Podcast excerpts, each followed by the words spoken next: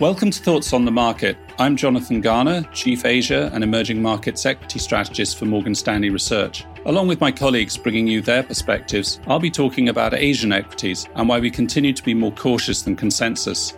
It's Thursday, July the 15th at 7:30 a.m. here in Hong Kong.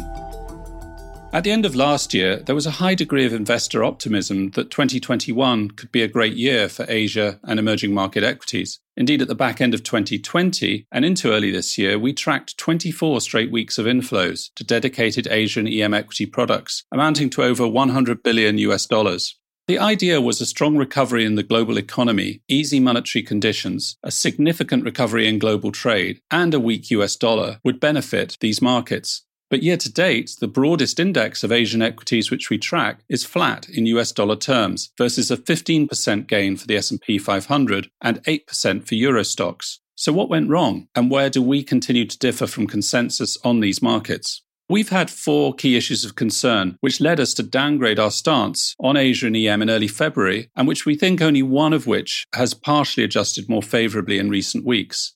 Our initial concern was China's tightening cycle and its impact on economic growth. As far back as the fourth quarter of last year, the growth rate of money supply began to peak as China's authorities removed stimulus given the strong recovery in exports and investment and concerns on leverage and property market overheating. We found that Asian equities tend to respond as much, if not more, to Chinese policy cycles than to those in the US, given the higher degree of trade and investment linkages these days between Asia and China than between Asia and the US. Chinese tightening has led the growth rate of M2, a relatively broad measure of money supply in China, to fall from 11% year on year at the peak to 8% currently.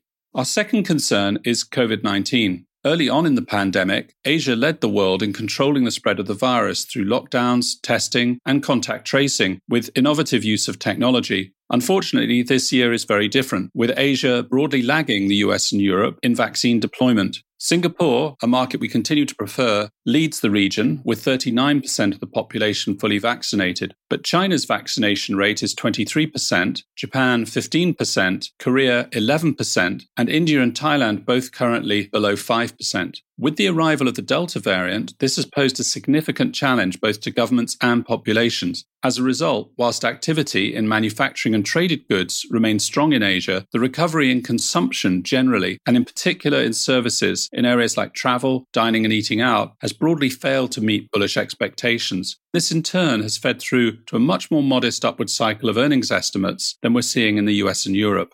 Our third area of concern is China antitrust, data security regulation, and most recently, equity market listing and regulatory tightening.